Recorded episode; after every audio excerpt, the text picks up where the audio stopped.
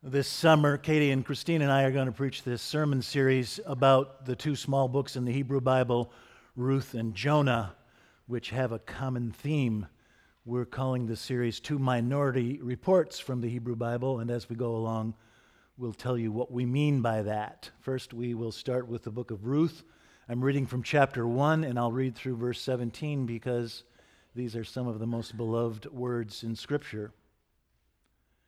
In the days when the judges ruled, there was a famine in the land of Judah, and a certain man from Bethlehem named Elimelech went into the country of Moab for food, he and his wife and two sons. His wife was named Naomi, and the name of his two sons were Mahlon and Chilion. They went into the country of Moab and remained there. But Elimelech, the husband of Naomi, died, and she was left with her two sons. The two sons took Moabite wives. The name of the one wife was Orpah, and the name of the other was Ruth. When they'd lived there about 10 years, both of Naomi's sons also died, so that she was left without her two sons and her husband. Then she started to return with her daughters in law from the country of Moab, for she had heard in Moab that the Lord had considered his people and given them food in Bethlehem. She, so she sent out from the place where she'd been living, she and her two daughters in law, and they went on their way. But Naomi said to her two daughters in law, Go back, each of you, to your mother's house. May the Lord deal kindly with you as you've dealt with the dead and with me. Her daughters in law said to her, No, we will return with you to your people. But Naomi said, Turn back, my daughters and they wept aloud. Orpah kissed her mother in law and said goodbye. But Ruth clung to her and said, Where you go, I will go. Where you lodge, I will lodge. Your people will be my people, and your God, my God. Where you die, I will die, and there will I be buried. Pray with me.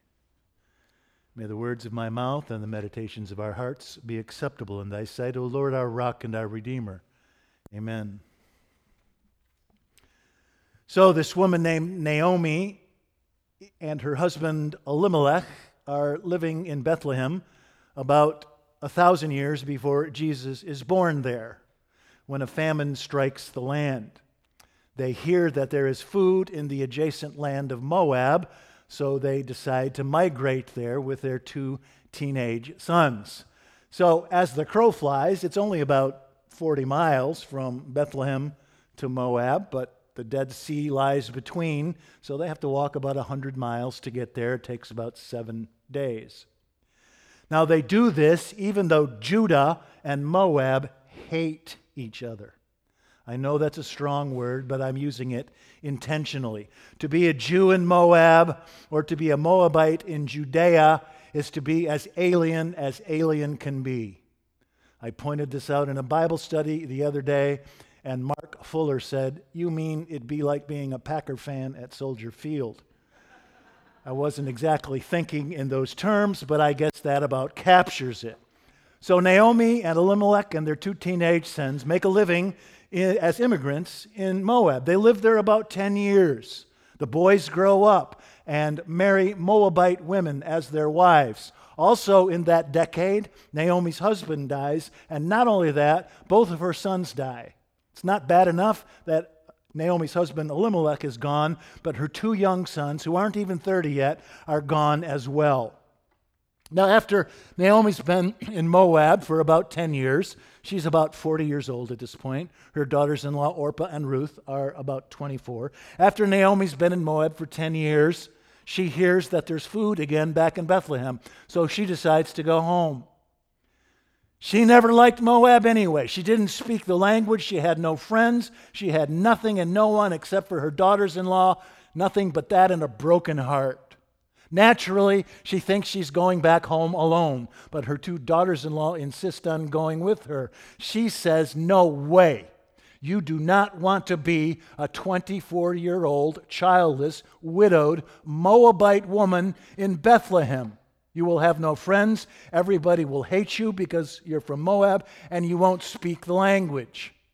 Now, Orpah is a sensible woman. This makes sense to her, so she stays in Moab. But Ruth, Ruth, she speaks those ancient, timeless, precious words that you hear at weddings inexplicably all the time. Where you go, I will go. Your people will be my people. Where you lodge, I will lodge. Your God will be my God. Where you die, I will die, and there will I be buried! Exclamation point, argument over. Wow. Ruth is only 24 years old, but she is wise beyond her years. She decides to stick closer to Naomi than a golden retriever because she knows that grief is one of the loneliest places on earth.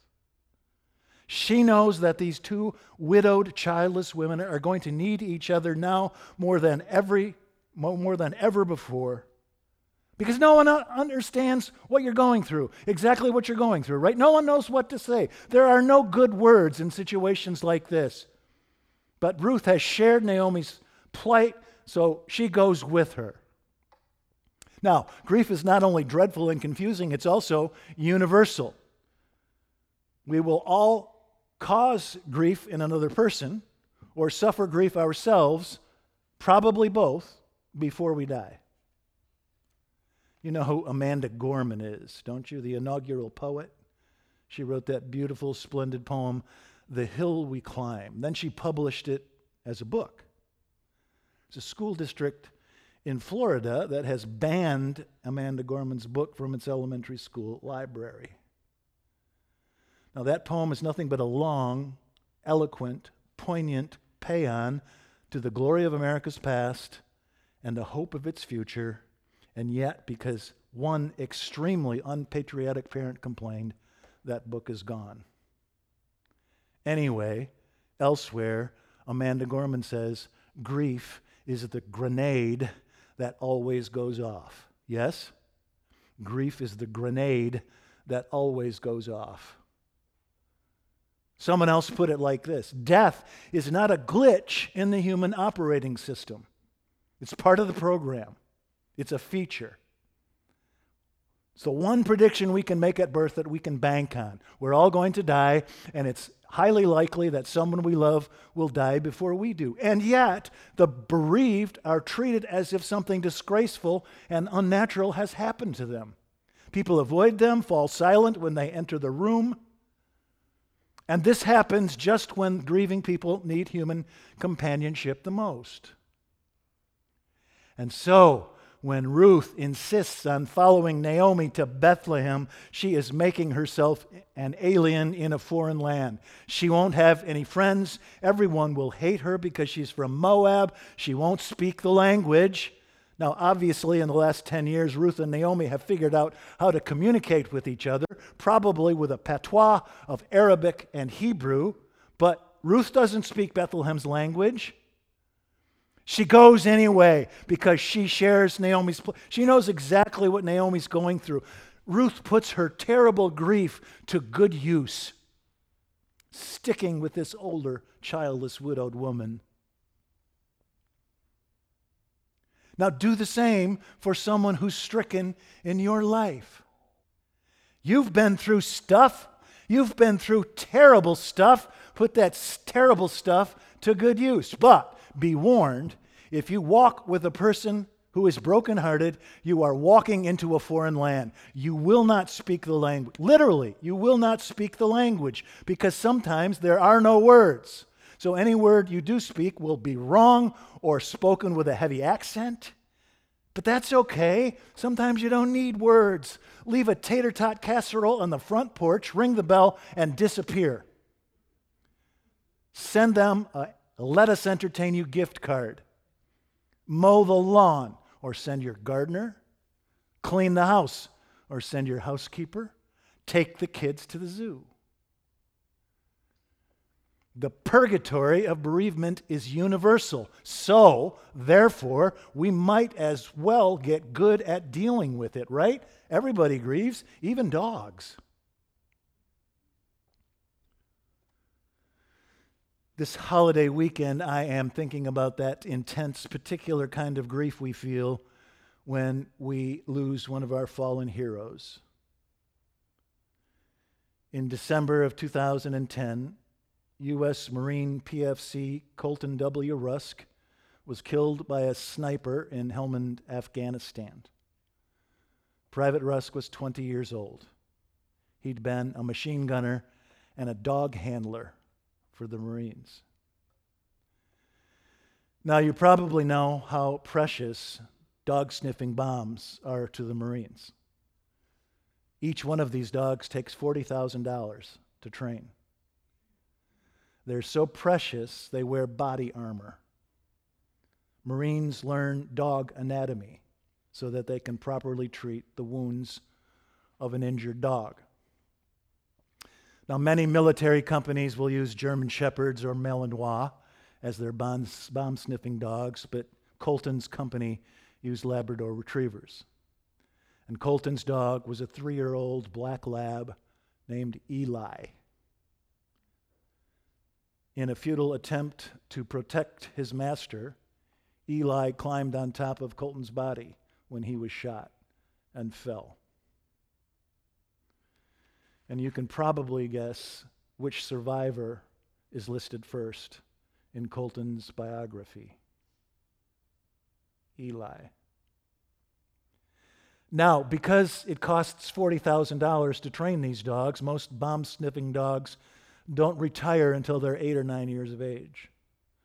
But when Colton died, Eli retired at the age of three. And they sent him home to Texas to live with Colton's heartbroken parents. The minute Eli entered the Rusk house, he sniffed around for about four seconds, went straight to Colton's room, jumped on the bed, and stayed there.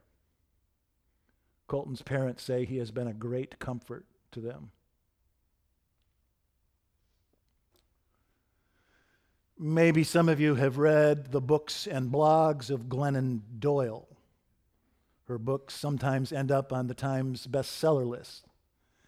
Glennon's sister Amanda was just crushed after an unexpected, unwanted divorce. At a very young age, she didn't know what to feel, she didn't know what to think, she didn't know what to do, and she didn't know where to go.